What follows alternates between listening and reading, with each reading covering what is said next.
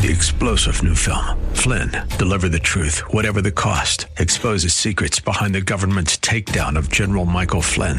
Flynn knew what the intel world had been up to. He ordered the first audit of the use of contractors. This set off alarm bells. He told the truth. He was the most dangerous person for Donald Trump to hire. They had to get rid of Flynn. Flynn, deliver the truth, whatever the cost. Available now. Watch it today. Go to salemnow.com. Salemnow.com. The far left and the moderate Democrat divide stalls the infrastructure bill. We're on a path to win the vote. I don't want to even consider any options other than that. But that's our culture. We go in it to win it. The defense of vaccinate or terminate. Excluding the people that have applied for religious or medical accommodations, over 99% got vaccinated. It proves that vaccine mandates do work and that you can get a huge percentage of your popul- of, of your workforce vaccinated. This is the Daybreak Insider Podcast, your first look at today's top stories for Friday, October the 1st. I'm Mike Scott. Daybreak Insider's Bernie Bennett says first things first, the government will not default yet. Lawmakers voted 254 to 175 to send the bill, which keeps the federal government funded through December 3rd, to President Biden for his signature. 34 Republicans voted with all Democrats in support of the bill. The House last week passed the same bill along party lines, but with a provision that suspended the debt limit until mid December of next year. The Senate failed to advance the original House passed bill on Monday due to Republicans' insistence that they will not vote to prevent a debt default which Treasury Secretary Janet Yellen has said could happen after October 18th if Congress doesn't act in time. Daybreak Insider's Greg Clugston says it was a late night for President Biden. The president signed the short term funding measure at the White House. It came down to the wire with the budget year ending at midnight Thursday. Lawmakers were able to avert one crisis, but another one is looming raise the government's borrowing cap or risk a default on the nation's debt. The legislation is being held hostage by the far left. Liberals refuse to support an infrastructure bill without more progress on the larger Biden economic plan. A White House spokeswoman claimed a great deal of progress has been made this week, but said they're not there yet and need some additional time. The House is expected to reconvene as the negotiations continue. House Democrats can only afford up to three defections with their narrow majority and still pass legislation on their own without the help of Republicans. Salem Radio's Hugh Hewitt spoke with Republican Senator James Lankford from Oklahoma. We spent a lot of money in 2020 on COVID, and that was bipartisan. It was necessary. Right. I, I think it was four trillion. Was it five trillion last year? It was a little over three and a half. Three and a half trillion. So that was last year. We've spent two trillion this year. That's five trillion. So the Democrats want to double the amount of money we've already printed. That's ten trillion dollars in two years. Would Would you explain to the audience why that's a terrible idea? Oh, it's it's a terrible idea because it obviously causes inflation. We've already watched what happened when we were coming out of all the pandemic earlier this year, when they dumped two trillion dollars on the economy at that moment as the economy was rising. It's caused all this inflation. It's caused all the problems that we have in employment uh, across the country. Uh, you can't dump two trillion dollars into an economy and tell people to start spending disincentivize work at the same time, which breaks down the supply chain uh, that's that's all over the country. Uh, you can't do that at the same time and not have inflation like what we have right now. It's just basic economics.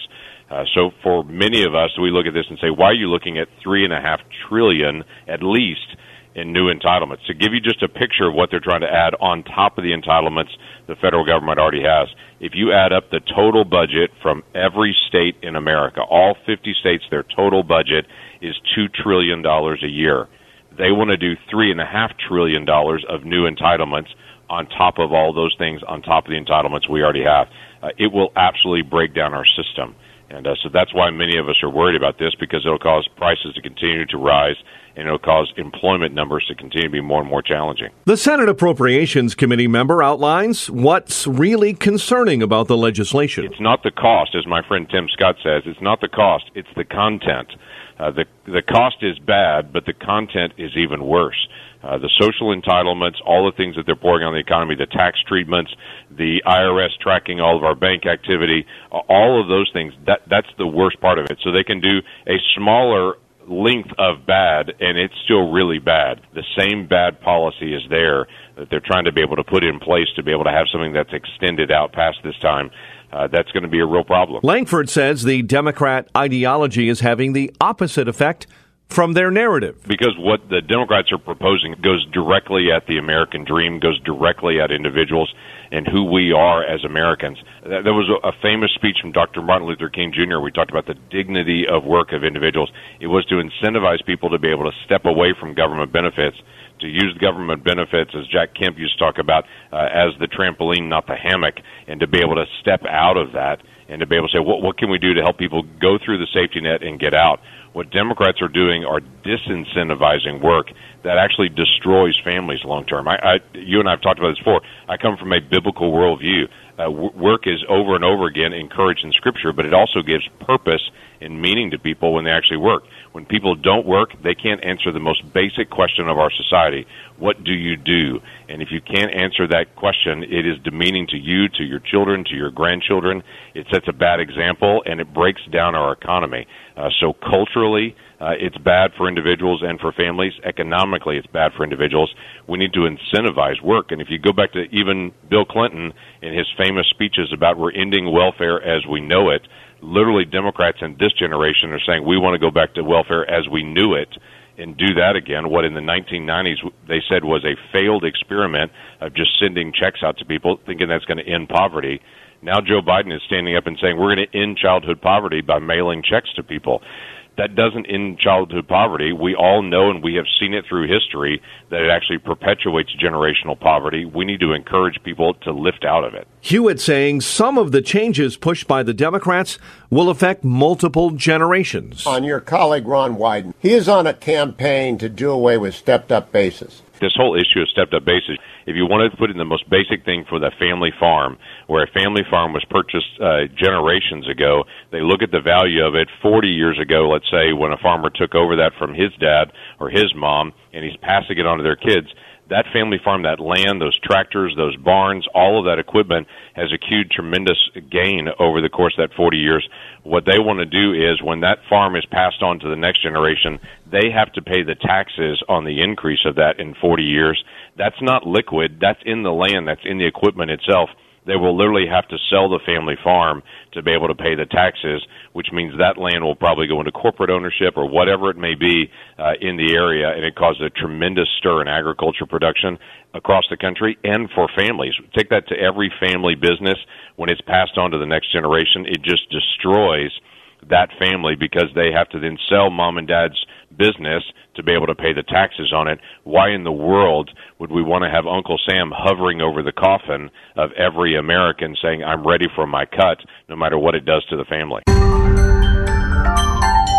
A federal judge denied a request by four people who had challenged the constitutionality of Rhode Island's healthcare worker coronavirus vaccine mandate because it does not allow for religious exemptions and sought a temporary restraining order to block it.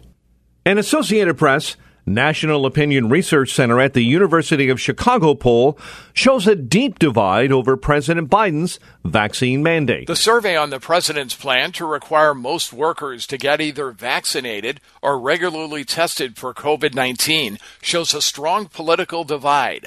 About three fourths of Democrats, but only one fourth of Republicans approve. Overall, 51% say they agree with the requirement, while 34% oppose it. The details of how the mandate will work are still being worked out by the Occupational Safety and Health Administration. I'm Mike Hempen. Democratic Senator Dianne Feinstein of California introduced a bill on Wednesday that would require all U.S. air travelers to present proof of COVID 19 vaccination, a negative COVID test, or have fully recovered from COVID 19. United Airlines vaccine mandate has cost 593 workers their jobs. 97% of the United Airlines workforce affirmed they would get at least one shot.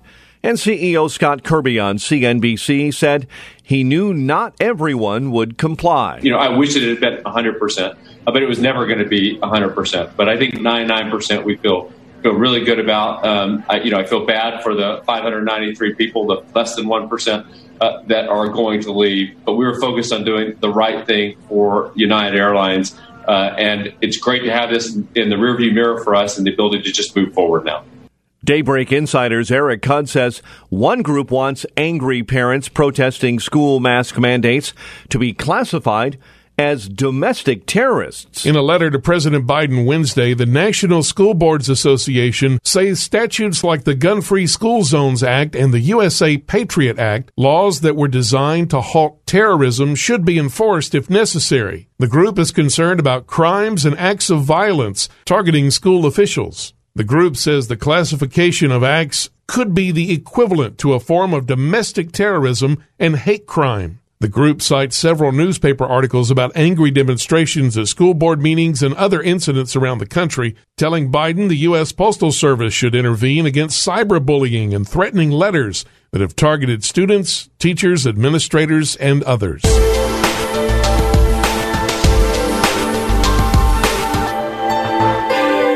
And finally, big changes coming up in women's college basketball. The NCAA women's basketball tournament will start using March Madness in its marketing and branding beginning this season, using the phrase, which has long been associated with the men's tourney, was one of the recommendations stemming from an external review of gender equity issues of the tourneys. It is still unclear exactly how March Madness will be incorporated into the women's tournament, but putting the slogan on the court is a possible starting place.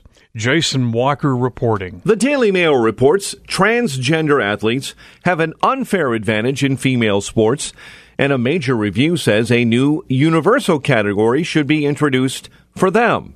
The report from the Sports Council's Equality Group concluded that trans women have an advantage in some sports even when testosterone levels have been reduced. Because of this, it said that it isn't possible to guarantee safety and competitive fairness in some sports. The review even suggested that some sports could come up with new formats, such as non contact versions of team sports that can be played safely and fairly by everyone. Subscribe to the Daybreak Insider podcast at Apple or Google Podcast, Spotify, or SalemPodcastNetwork.com. Get our companion Daybreak Insider newsletter each morning at daybreakinsider.com. Ongoing coverage of breaking news and commentary at srnnews.com and townhall.com. Thanks for starting your day with us and join us again Monday. I'm Mike Scott.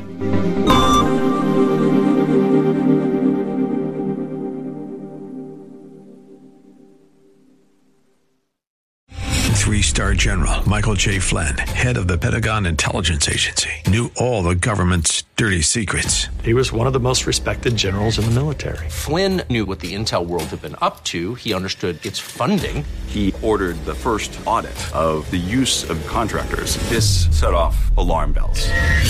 The explosive new documentary, Flynn, Deliver the Truth, Whatever the Cost, and covers the facts behind this scandal. Flynn told the truth. He was the most dangerous person for Donald Trump to hire. I find out the worst enemy that I'm going to face in my life is right here in America. They took my assessment and they wanted me to change it. And I was like, I'm not changing it. They had to get rid of Flynn with in depth interviews, archival footage, and never before seen personal records of the man behind the headlines. I just felt like I was drowning. Flynn, deliver the truth, whatever the cost. Available now. Watch it today. Go to salemnow.com. Salemnow.com.